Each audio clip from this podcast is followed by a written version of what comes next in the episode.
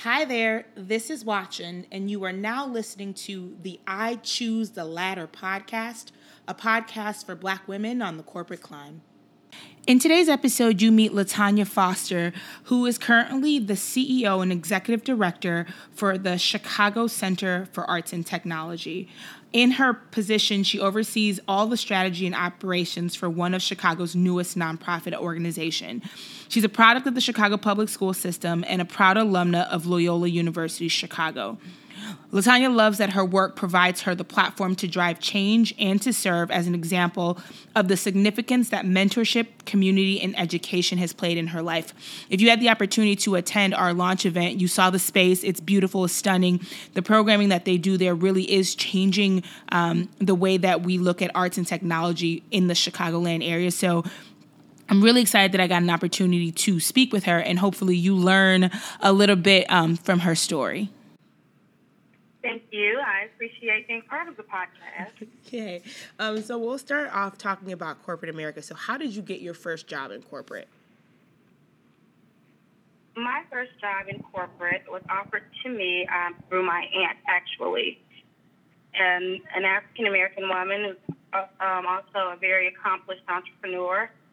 Um, really leaned in, so to speak, and gave me the first my first real job um, working with her and under her leadership. So that was kind of the um, training ground for me. What were you doing? Do you remember what that job was? Yes, it was really basic. It was more of a business administrative associate doing a mix of administrative tasks and accounting clerical tasks. Um, and so she was um, the chief operating officer of her company. And so it, it was really broad and gave me some insight into, you know, corporate world um, and entrepreneurship at the same time. And at that time, did you think like, "Yep, this is going to be my future," or was it just like, "Let me try this out, see, I need a little bit of money," um, or were you like, "No, I want to work in a professional setting"? it's really interesting. I've always known that I wanted to work in a professional setting, but I always wanted to work for myself, mm. um, and I still have that. I still have that aspiration.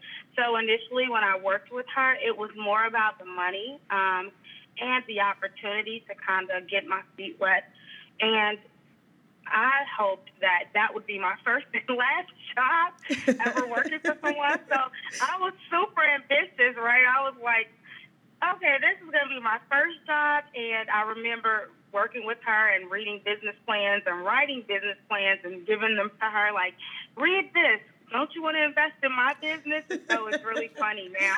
It's really funny now because I know she really believed in me, but I know someday she has to be exhausted because I never stopped talking about, you know, how I wanted to use that opportunity to, you know, bring board what I wanted to be as an entrepreneur. So it was totally about the money first and foremost and the experience second. So got it, got it. And then so after after that you were in high school, what did you end up doing education wise?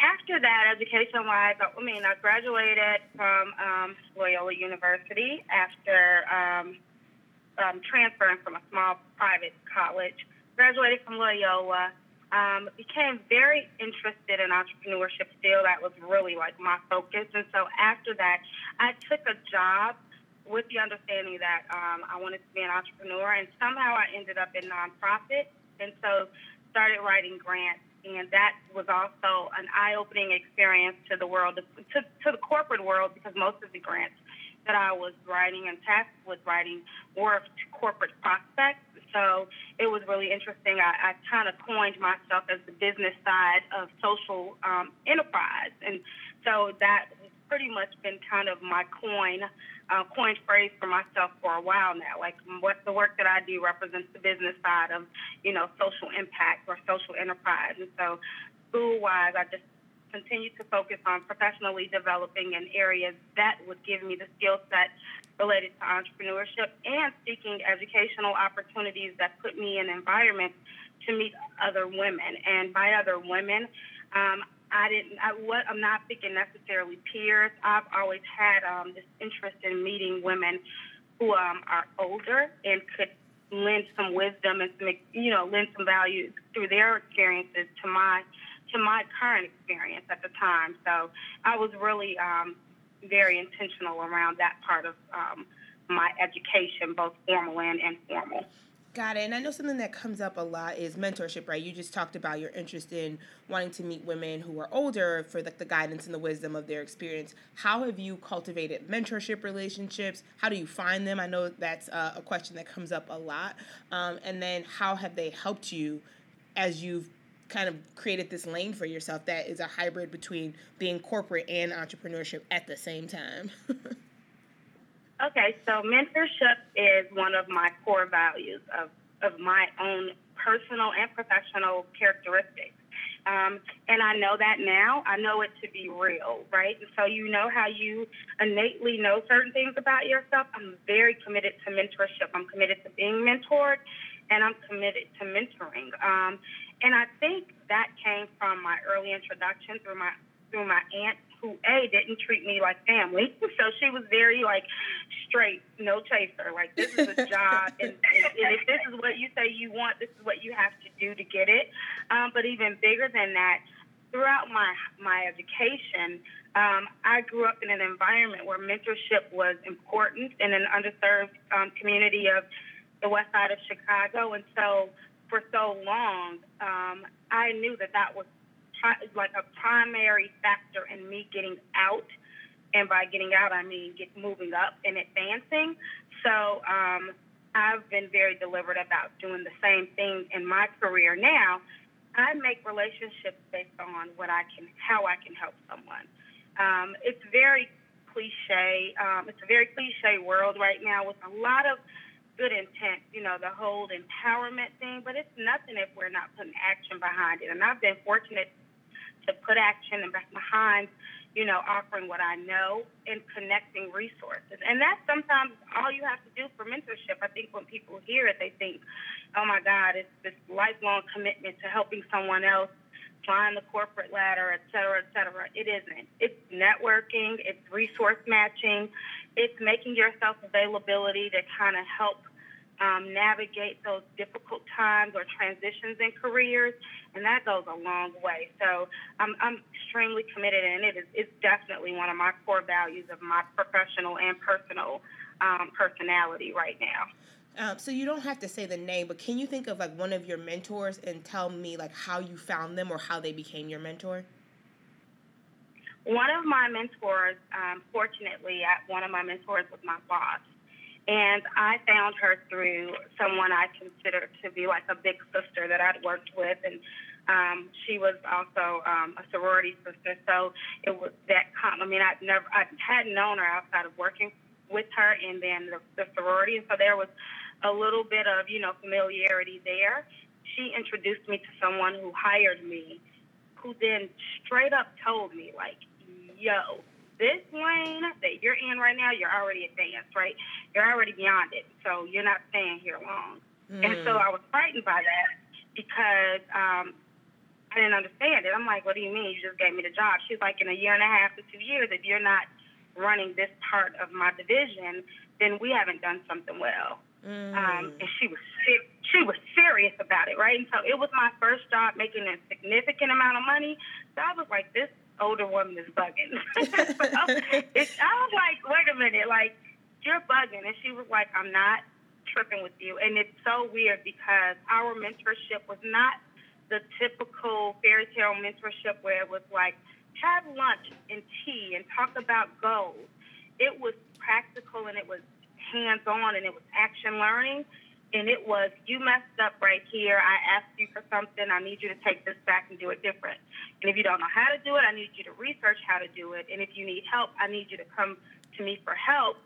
But I need you to try it on your own first. And so um, it's interesting. I think she worked with me long enough to learn that um, my my working style, and she was able to navigate, help me navigate my strengths um, and my weaknesses in that way. And she literally said to me one day, I was her executive assistant. She said, I don't need an executive assistant anymore. So as of such and such date, your position will be phased out.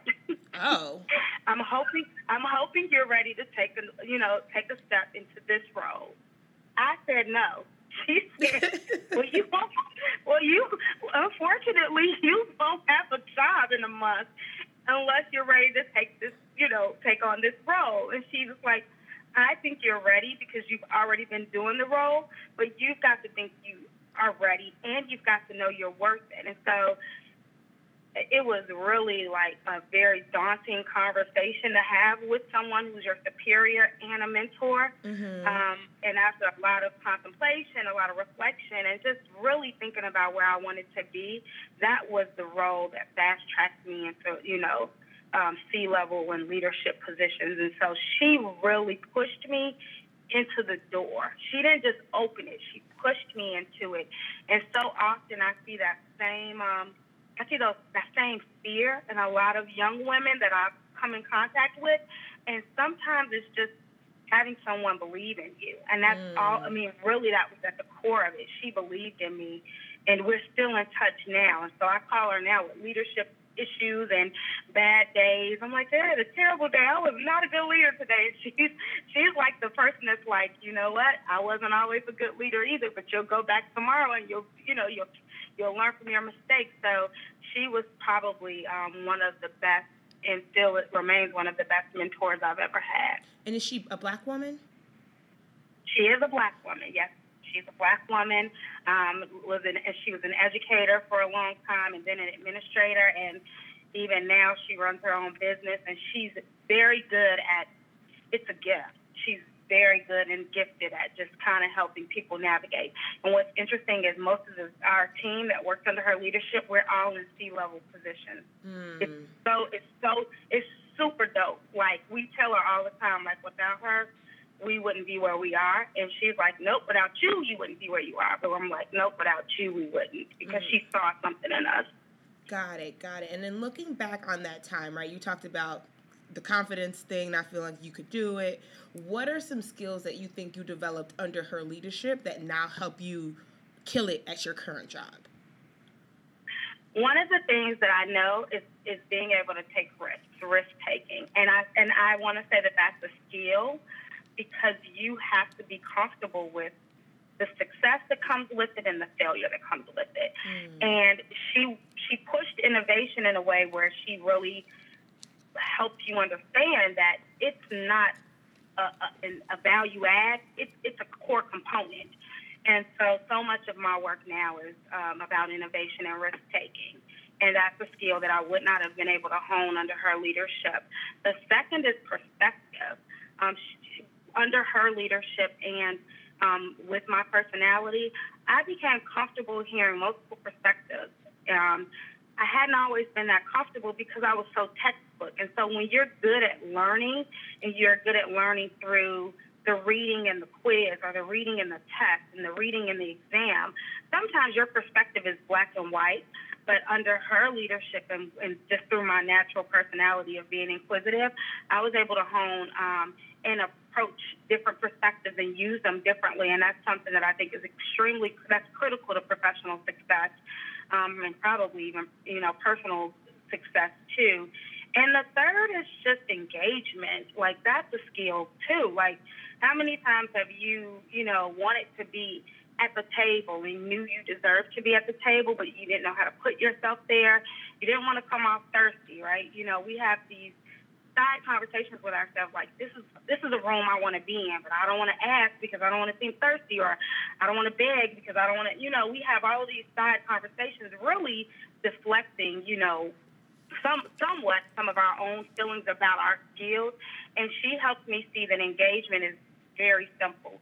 It, it, it's sometimes transformational, it's sometimes transactional. But if you think you deserve to be at that table or you think you want to be in a room, it's as simple as just making that, you know, making that known and then being, and if you get the opportunity, being engaged, taking every moment to the fullest, not leaving any crumbs on the table, right? Just mm. Soaking it up and just doing something with it. And those are things that I, I think have helped me excel. You know, those three things specifically come to mind, especially engagement. The more I move, uh, you know, the further I advance now, the more I move through different organizations and meet different people, engagement has really become this tool and not just this thing we throw out. Like that's a real tool. It's it's inclusivity. It's everything that we need to get to where we're going. And so it's with yourself and it's with others. And that's that's been the biggest takeaway from working with her, working under her leadership.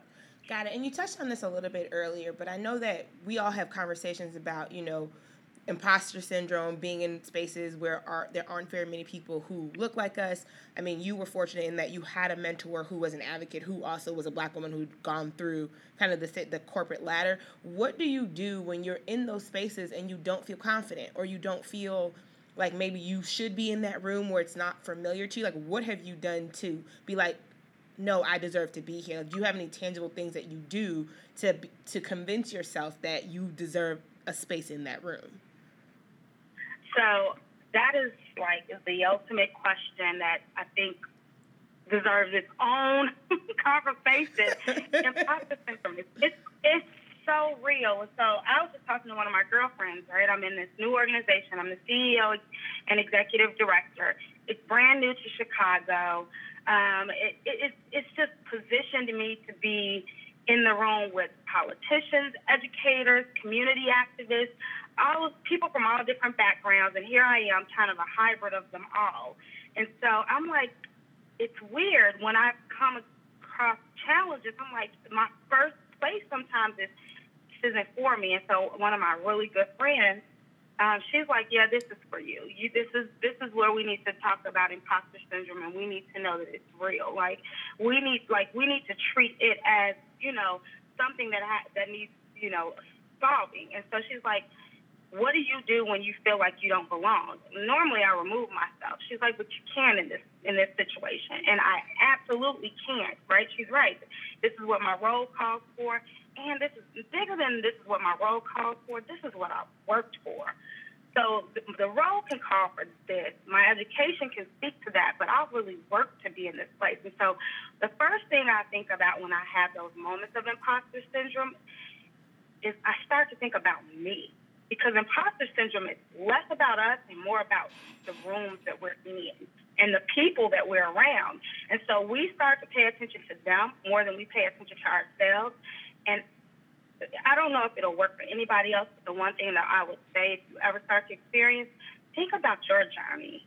Think about what got you there. And and also keep in mind where you're going because sometimes – while on this journey, it where you are is just a short stop. Like it, it, could be a season, and it could be over so fast, but it's all part of the journey. And so, the one thing that I do is I just reflect. Like my, you know, my prescription for for the the ailing moments of imposter syndrome has been to remind myself and to reflect on all of the hard work that I've done to get where I am.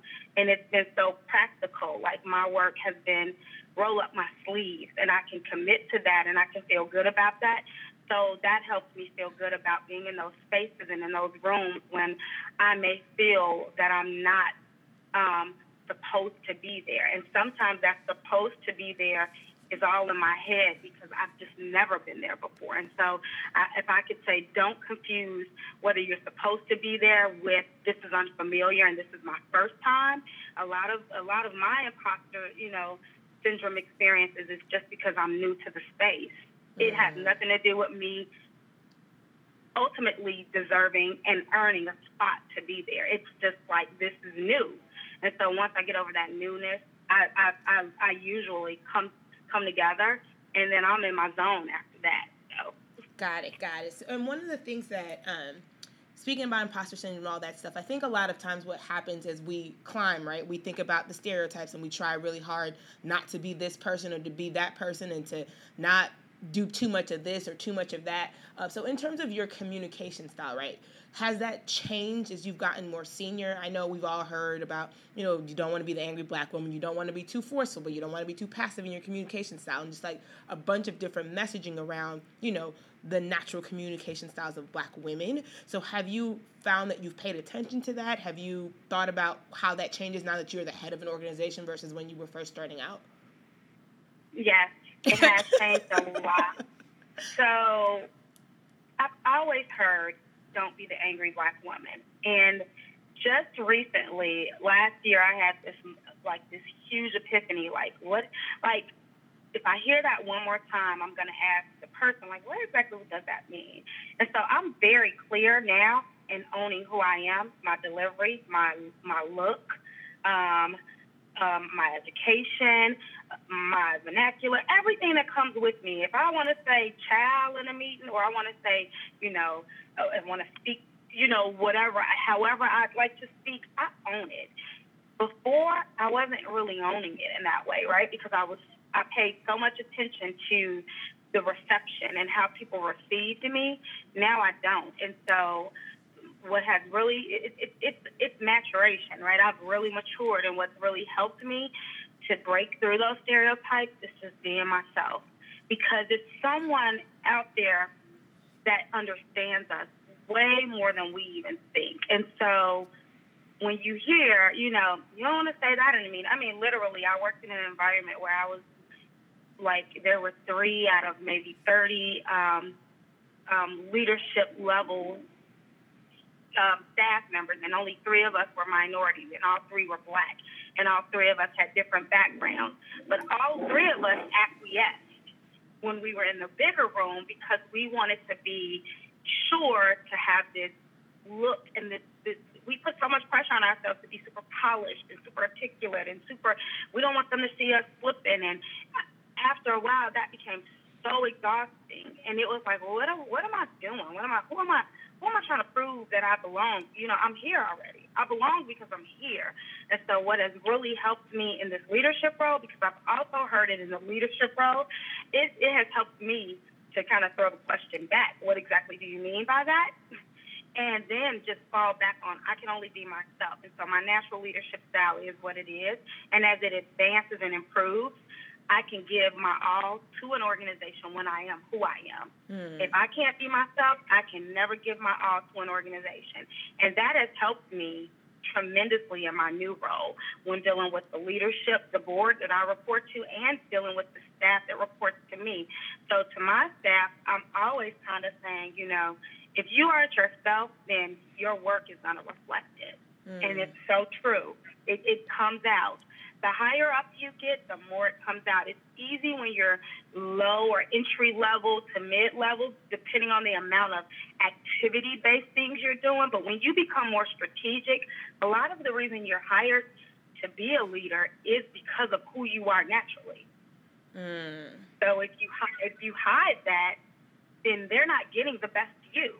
If you try to, you know, combat that with trying to acquiesce to an environment or a culture then they're not getting the best you. And so after after a certain point, if you're not comfortable being you, it's really okay to ask yourself the question: Is this where I belong? And that's one of the things that I really I, I really push when I'm talking to my sisters. My sisters are younger than I am by like 10 years, and they're moving through their careers. And I'm like, look, culture is everything. If you can't go there and be yourself, don't be afraid to leave.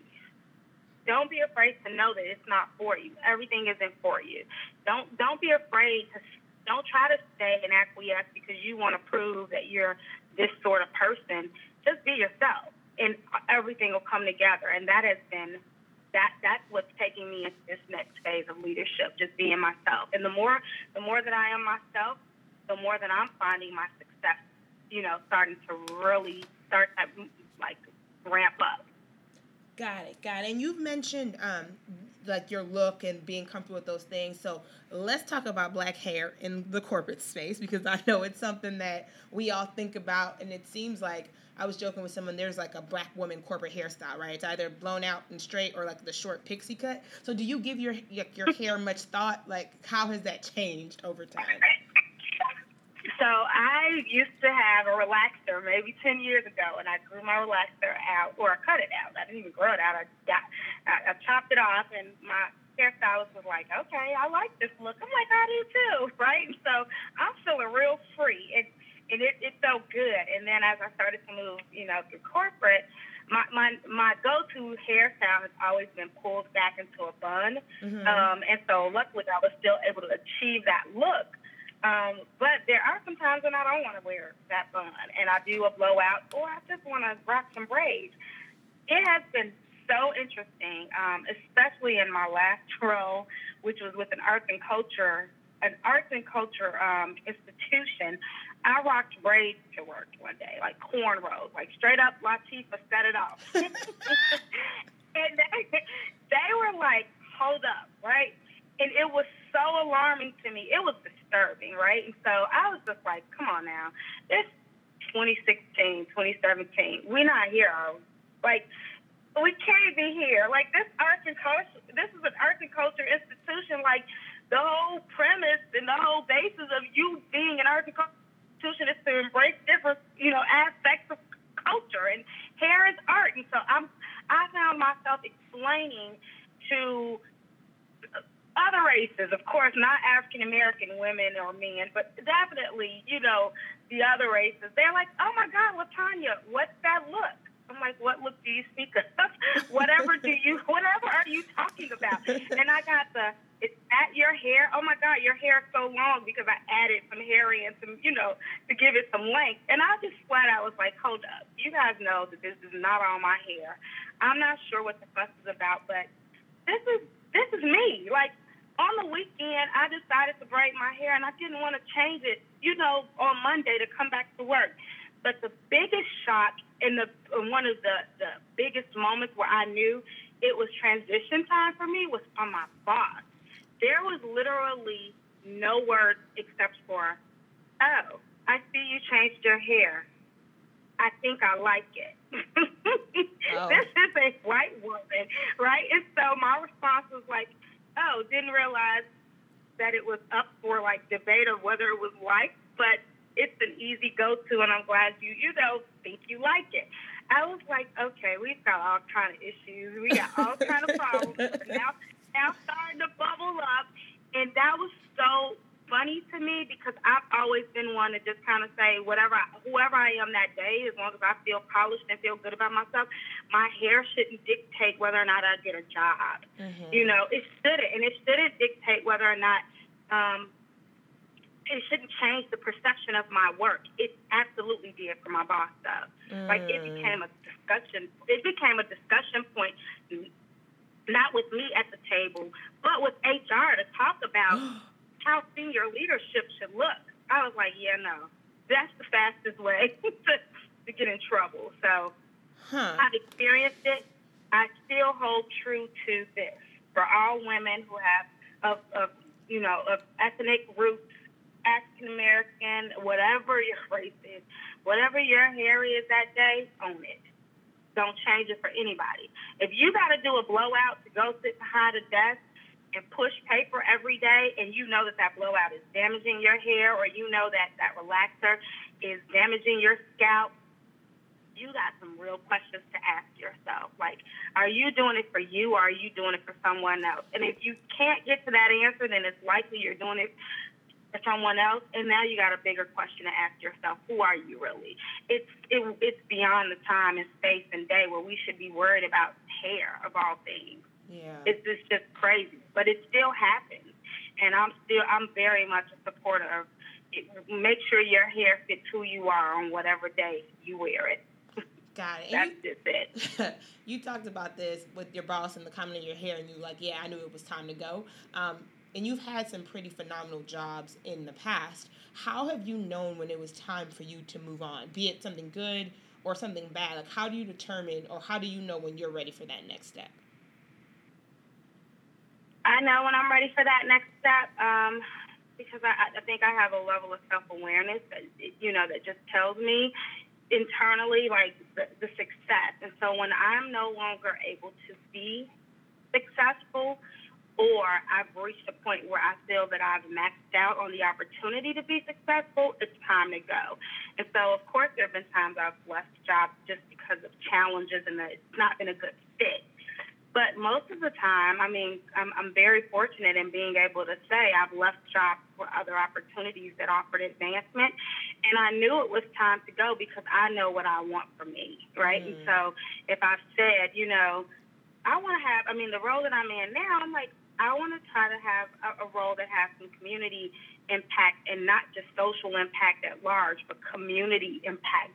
I knew when I got that opportunity and it seemed like a good fit for me that it was time for me to you know, transition. But you've got to really know what you want or have some idea. You don't have to know the role and the, the company, but you've got to have some idea. And that only happens if you're really honest about your gifts and your shortcomings, because that's another part of it. A lot of the opportunities that I've, you know, um, that have that have come my way have been based um, a lot on what I don't know more than what I do know. And mm. so it's kind of like, oh, this is a great opportunity for me to learn this. I haven't done that before. And so I'm very good at saying, you know, what I want to learn and, and how I want to advance. And um, I've known it just because, I mean, my it's it's an it's an it's a it's a moment of intuitiveness that just kind of pulls on me. And um, my friends, my girls are always like, oh my God, like you are so dope. Like you can just like, I know that this is, I, I can go into a role. I'm like, I know I'm gonna be there for like two years because I already know my next job. And they're like, how do you know that? And I think that's part of that entrepreneurial part of me too. And it's just me just kind of knowing what I want and how I, you know, how I want my path to be. But for for anyone who you know listening or will hear this discussion, this conversation with us, I just say if you know what you you know you know where you want to be, even if it's short term. When you're not getting that anymore, it's time to go. And what are some questions, right? Because sometimes people just want to leave because they're frustrated, and it's not necessarily that they should be moving, is they might need to readjust some things within their current workspace. And so, what are some questions that they should be asking themselves before making a move? The first question is Am I happy? Am I happy? The second is if you answer yes, how long can I how long do I see myself doing this? The third is what do I want for me next? We don't uh, we don't we get in the now and we can stay present a very long time, but we don't really focus on the next. And that's one of the great, you know, um, benefits mentorship. If you mentor, if you're being mentored once by someone who's had experiences that you haven't had, you can quickly become attuned or in tune with what you want next. And so it's what do I want next? Those are like three questions that I think are critical. I mean, the pay and all of that, you know, the do I get a lot of benefit days and am I making money? You know, that's that's cool, but there are so many intrinsic things that feed you and, and, and push you and encourage you to do what you do. And so I would say, you know, just ask yourself, like, am I happy? How long do I see myself doing this? And what do I want next? And depending on how you answer those questions, you will know if you need to make a move. Because if you're not happy and you don't see yourself doing it very long, then at that point, you are now sacrificing and the opportunity to advance you know, for staying somewhere just for a check or just for the status. And that's something that we have to be very careful of, especially as African American women who don't, um, who, who only represent a small percentage of leadership. It can be very easy to just stay where you are because we're, we're groomed sometimes, and depending on where we are, we're groomed to think that we're special. Like, oh my God, you know, I'm one of many or I'm one of few, so I should just stay here. I don't, I don't, I don't think like that. I'm like, if, if one door opens, when I close this one, another one will open. And if I did my job in that, in that job, if I did my best in that job, then I really actually opened the door for another sister to come in the door. Mm. So I, I believe in, I believe in that movement. I don't believe in staying someplace and just staying for the sake of showing that I can be there. If I'm not happy and I'm not having impact in that role, then I need to leave and let the next person come in, and I need to do it in a way that opens the door for my sister. Um, even if I have to say, this is who I want to be the next me. And so I go into roles now talking about the next me because I believe every place I've gone, there's been a next me, and I believe where I am now, there's the next me. And I, it might not be the next me when I leave, but maybe five or ten years from now, someone in my organization now is going to be the next me. Mm. It's my job, it's my responsibility to show and be transparent about my experiences in a way where they understand this is what comes with it, and I got you, sis. Like, what do you want to know? What do you want to know about my job? What do you want to know? What can I help you with in your job? I ask my team now, what do you want to be? I'm not mad if you say me. In fact, I want you to say me so we can, so like it's go time then because we can change you know, the trajectory of your work in a way that you can be the next me probably a lot sooner than you think. So I just approach I just approach it differently. Like it's it's you've gotta you've gotta want to be in your role, and you gotta want to be present, but you also got to think about what's next. You mm-hmm. can't not think about what's next. Got it. And so we talked a little bit about, you know, your mentors, but let's talk a little bit about your tribe, like your network. How important is networking to you? Do you have a solid tribe? How have you found the, the women or people who are, you know, a part of your network? I've been very informal about my tribe and my networking my entire life. This role um, has pushed me to be both um, a little more formal um, but I've been very informal. And I've found my tribe through my bosses, um, whether they were women or men. I found my tribe through my friendships. Um, I found my tribe on LinkedIn. Believe it or not, I'm I'm a question asker and I'm a researcher, and so I don't have a problem seeing. When I see your profile, I'm like, hey, let me send a message. Like I'm in a similar role as yours, or your role, you know, represents a role that I want to have in 10 years. Can we connect? Mm. And most times people are open to it. And so it, it, it for me is just doing what I, what I know how to do naturally, and that is um, be very clear and open about what I want. Um, but I also think that I've been successful in finding my tribe and connecting with my tribe, uh, just understanding who I am somewhat, some most of my tribe has come to me just from me being who I am. I talk to people and they're like, you know, I like I like what you were saying, and I heard what you said at this meeting, or I heard what you said the other day, you know, coming in, and I want to learn more from you. And so it's like, oh. I, I don't turn down those opportunities to just talk to people, and I, I don't shy away from networking. I can get up on a Saturday and take go somewhere by myself and take a, a yoga class, for example, and know that I'm going to be in a room full of, you know, a diverse setting, a room full of people I don't know. But by the end of that yoga class or that boot camp class, I'm asking someone, what do you do professionally or what do you do for fun? So um, I think part of finding your tribe and finding your network is also just kind of understanding what you need and support. And I and I know what I need and support. You know, your tribe can be as large or small as you want it to be, as long as it reflects you. That's all that really matters. But you can't be afraid um, to kind of make that, take that first step. And it's so crazy because social media makes it so easy on the on the surface to make it really makes you think you know people, right? You know, you're like, I'm connected to so and so, or someone to follow me. I'm like, you don't know them until you know them. And so can you send them a, can you send them a message and say, you know, can I have a five minute conversation with you? Mm. I'm, I'm, I'm really interested in knowing how you got where you got. I promise you that goes a long way.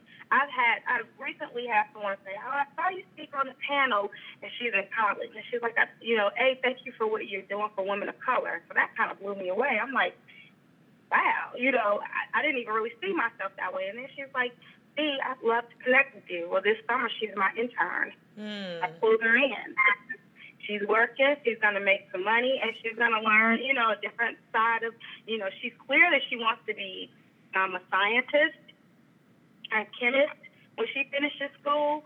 But this I'm like, why don't you come and learn about community impact and maybe it's inevitably going to give shape her work in some way because you know, even if it just shapes the way she networks, that's all that matters. It may not shape her her skill set, but it, if it shapes the way she reaches that, that's all that matters. And so, it, networking can go, you know, vertical, horizontal, whichever way we want it to go. But it's really in being authentic.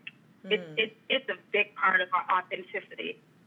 Got it, got it. And we started the conversation talking about your passion for entrepreneurship.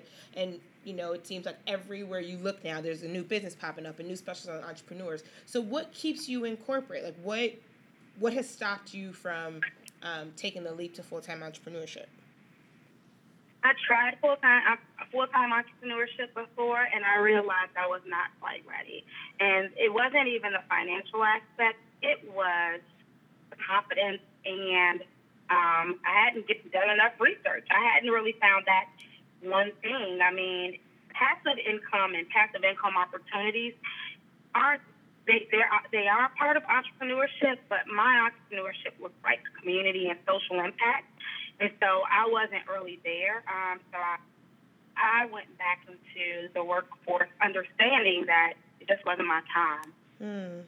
And that's that's what I mean, and that's that's that's as real as I can tell you. I'm like, I, I struggled with it. I'm like, I should stay out. I, I can do this, but it just it really just wasn't my time, and, and I knew that because it just wasn't clicking, and it just didn't feel natural, and I didn't have the right group of people involved.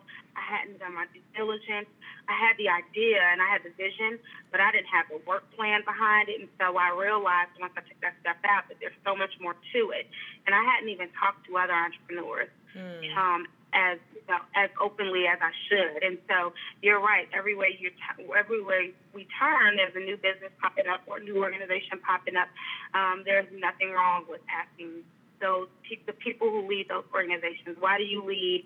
How how do you lead? And how have you failed? Because we all see, you know, how they succeeded sometimes. It looks like they're doing well, but behind all of that is a lot of blood, sweat, and tears, yeah. and that's where I, I know I needed a little bit more discipline.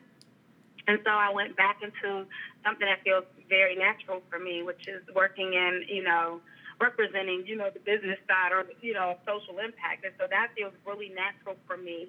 Um, but I've now since started to reshape my entrepreneurial endeavor, and it speaks to professional women of color and mentorship and leadership um, in a way that I'm like, this is this is why you know I just needed a little bit more experience, right?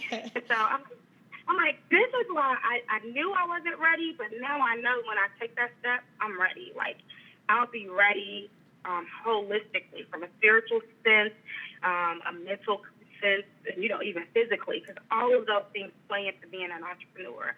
Again, in finances too. I mean, you again, you can have a bag of money or ten backers behind you, but if you don't have spiritual aptitude and the mental capacity and the physical, you know, um, strength and perseverance to push through long nights and difficult days, you, you'll you'll you'll burn out really fast, and that's what happened to me because I didn't have all the things together. But now I'm like, it's starting to come together, and it's starting to come together to the point where I don't even have to rush it now because I know it's inevitably where I'm headed. So I'm very calm and very confident about it. When at first I was very rushed about it because it was about the vision and wanting to be out there before the next person. You know, it was kind of like that competition, looking at what was going on around me, like, okay, I got to get out there because everybody else is out there now I'm kind of like, you know what? I know what I, you know, what I'm working on is for me, and it, I, there, there's a, an audience and there's a need, and once you know you have that, you can kind of sit back and let your experiences shape your entrepreneurial endeavor much differently. And so that's where I am now. And are there things that you learned during your uh, time as an entrepreneur that you apply to your current corporate role? Of course. Um, I've definitely learned um, how to build a network differently, or be, you know, or or be part of a network differently. I mean, you're a lone ranger when you're an entrepreneur, and um, as a leader, you're also still kind of a lone ranger in a sense, or a one man band. It's all in how you look at it. You know, if you don't tie, if you tie it to the vision and the mission, and not the not the make the goal the money, it, it's different. And so, when I was an entrepreneur, the goal was the money. Um, now it's the goal is the vision and mission and being able to translate that. And if it brings profit, great. But if it brings impact, that's even better. And so that's one of the things that I learned. Um, and then I learned how to fail. And I learned failure differently. Mm-hmm. I failed a lot. mm-hmm. But I learned how to, now I'm transparent about it. Like I can say, I can say, you want, I, I tell my little sister, like, before you even do that, ask me. Like my little sister just said, oh, I'm buying you an insurance policy and blah, blah, blah. I was like, ask me before you do that. Mm. you know why? Because I did this kind of insurance policy. I also took all my money out, and I also blew all my money on a couple of purses, and I also don't have those handbags anymore. and I also was, and I also was very crazy and dumb when I did it. And so now, if you want help with that, let me tell you, you know, let me help you. And so she's like, oh, I didn't even, you know, it's so weird because she's like, I would have never guessed you did something stupid like that. I'm like, girl, I've done a lot of stupid stuff. Just ask me before you do it. And so it's been, you know, I I reference those moments to to, to show other people like I made some really bad and dumb decisions. But at the time, seriously, I was like, yo, I need this handbag because if I'm an entrepreneur, when I step out and I go meet with people, I gotta I gotta be fly. Mm. it is weird. What, it's weird what you'll tell yourself to beef up your image, right? So it was all about the image and not the impact. Mm. So I was all focused on let me. I literally was like, let me become an entrepreneur. Let me pull out let me dissolve one of my little, you know, insurance policies, my whole life insurance policies. Let me just pull it out and pull that money out and buy a couple of handbags so that when I go meet with prospects or, you know, or clients, I look the part. Mm-hmm. And the, my entrepreneurial stint lasted a few years. And the bags, again, where are they? I don't even know. I think I ended up having to put them on like eBay or something. consignment. And so now that's what I do. If I buy something, I wear it a billion times. Like they're like, "Oh, you, your purse got a hole in it." I was like, "So what?" It's, this, Once my money don't fall out, I'm straight. It's the but same that's with, experience. It's the same with corporate though, where people want to look successful. You want to look your title, and so you get a promotion. Yep. And you go, you spend all your little the increase in salary that you have so you can look a certain way. Um, and then I mean, we're grown to think that's the way it's supposed to go. It, we're grown to think that we got that promotion. Now we got to be at everything hot that's going on and look hot. I'm like, no. I, be selective. And that, I mean, that's also another lesson is just being selective and definitely failing. Like I've made mistakes and I've just flat out failed at some things, but embracing that failure has meant, you know, has been a roadmap to where I am now. If I would have stayed stuck, stuck there, I probably would still be there because what you don't address, you continue. And mm. so now I'm very, I'm very deliberate about the, the selection of anything, where, where I'm going, what I'm, what I'm buying, you know, whether it's shopping and even food from a health perspective. So I've grown tremendously in that area, but I wouldn't have had that if I wouldn't have failed as an entrepreneur. Mm. And I and I embrace I, I embrace entrepreneurship on every level, whether it's you starting up your own business, a franchise, a boutique owner, an insurance agent. I mean, there are just so many different definitions of entrepreneurship to me, again, even in the role that I'm in now, I still feel like I'm an entrepreneur. I have to go out and I have to raise the awareness um, and raise capital, you know, for an organization that is brand new, much like a business would be. So I, I am an entrepreneur, and, and most most of those same characteristics are able to be used in my role now and that's where I think that's what keeps me invested in what I'm doing. Um, but I'm very clear that it's also helping me. So I don't feel like I've settled, and I don't feel like I've, you know, chose one over the other. I'm very clear that I'm an entrepreneur. I'm very clear that I'm successful, and that's another thing that we have to be very clear of is owning our successes. Um, we don't do that well because sometimes we're looking at what's, you know, what's out there for us. And so it took a long time for me to embrace um, being a CEO. Like, I'm like, oh, it's a small organization, but I'm the CEO, right? And so the size doesn't matter. I have to build it and and run it at the same time, and that does make me a CEO. But if I were someplace big and someone, you know, with a lot of notoriety, and when I was someplace big with a lot of notoriety, with a smaller title, I wore that so proudly. And mm. so it took me a minute, even in this, to kind of go back, going back to imposter syndrome, right? It took me a minute to just kind of say, yo, own your success, girl. Like you owe it to yourself. Like you know, the longer you put this off, the longer you push off what you've done and how you feel about yourself, the, the better chance you run of losing yourself. And so I had to snap out of it really fast. But you are absolutely right that you know we do a lot to look the part of being in corporate.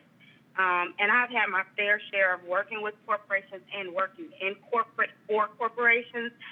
And thank goodness a lot of them were earlier on, and now I just interact with corporations, but it's still the same. A corporation that I talk to about giving money or being a sponsor to something, they still have a brand and an image. And when they give to you, they are expecting you to be part of that brand and image it's just that simple. They're not going to give unless they feel that there's some alignment. And so I've become comfortable knowing when to say no too. Everything isn't for everybody. Hmm. Makes sense. Makes sense. So, speaking of that, we're gonna do our lightning round really quickly. So, the questions that I'm gonna ask you now, Okay. just say the first thing that come to mind. Like, don't think about it too deeply. Um, so, I'm Okay. gonna read this one really slowly. Um, so, what's one piece of career advice that you took that, looking back, you probably should not have taken? The one piece of advice that I took that I should not have taken is rub elbows with the people people above you. Make Mm, that your focus. mm. Focus on those people above you. I should not have taken that advice to heart. Got it. Um, what's the career lesson that took you the longest to learn, but has had the biggest impact on your development? The career lesson that took the longest for me to learn is that it's okay for me to be me. And it goes back to authentic leadership and authentic performance. Hmm. What's the one book that's had the biggest impact on your career? I say this all the time, and people flinch, but it's the 48 Laws of Power. They're like, what? It is, it is by far like my go-to at every stage of my career. I've been able to pick that big book up and learn something different or read something a different way, interpret it different. It's had the most impact on me. Okay. Um, and then what do you hope others are saying about you when you are not in the room? I hope that when I'm not in the room, that people say about me, she has definitely she has an interest in helping others. Mm. I think I don't I don't care if they agree with me. I don't care if I walk away doing business with them. I I hope people see that I'm sincere about why I'm doing what I'm doing, and that's to help others. Hmm. That was my last question. Thank you so much, Latanya, for taking the time today to talk to me. I have so many notes and so many gems that you dropped on the on the podcast today. So thank, Thank you. you. so much for your time. Um, and I'm sure, sure we'll get lots of questions. Um, so if people wanted to find you, where can they find you? Is it LinkedIn makes the most sense? LinkedIn makes the most sense, and they can also um, email me um, at Latanya at ChiCat, C-H-I-C-A-T dot O-R-G. Okay. And um, also to you, I commend you and the work that you're doing. However, I can support you. Please let me know. I will If for you ever sure. need.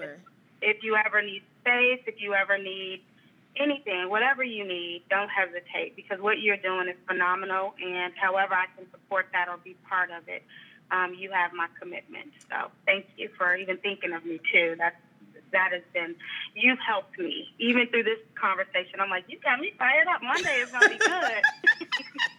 That's my hope. Because you know what? Like, I think that working in corporate gets such a bad reputation, right? And I was an I did I worked for myself for a year.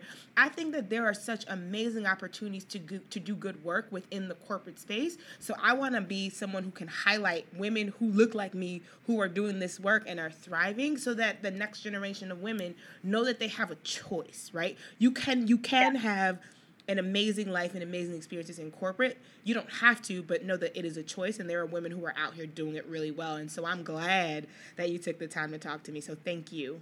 As you can hopefully tell, I had so much fun talking to Latanya, and just a couple of things that I took away. I took some notes. Um, the first thing is what you don't address, you continue. So if there are things that are going on that you have not taken some time to address, just know that you will continue that behavior. Um, a lot of the reason that you are hired to be a leader is because of who you are naturally. And if you hide that, then the company isn't getting the best of you. So think about that as you um, look at job opportunities in, in different situations that you may be a part of. And I think for me, the biggest takeaway that um, I got from this is about imposter syndrome. So whenever you are in a room where you feel like you don't belong, remind yourself of all the things that you did to get yourself into that room, all the hard work and um, and effort that you put into it. So I hope you got some things from this conversation with Latanya. If you want to keep the conversation going, please join us on Facebook in our Facebook group. I choose the latter. And until next time, thank you for listening.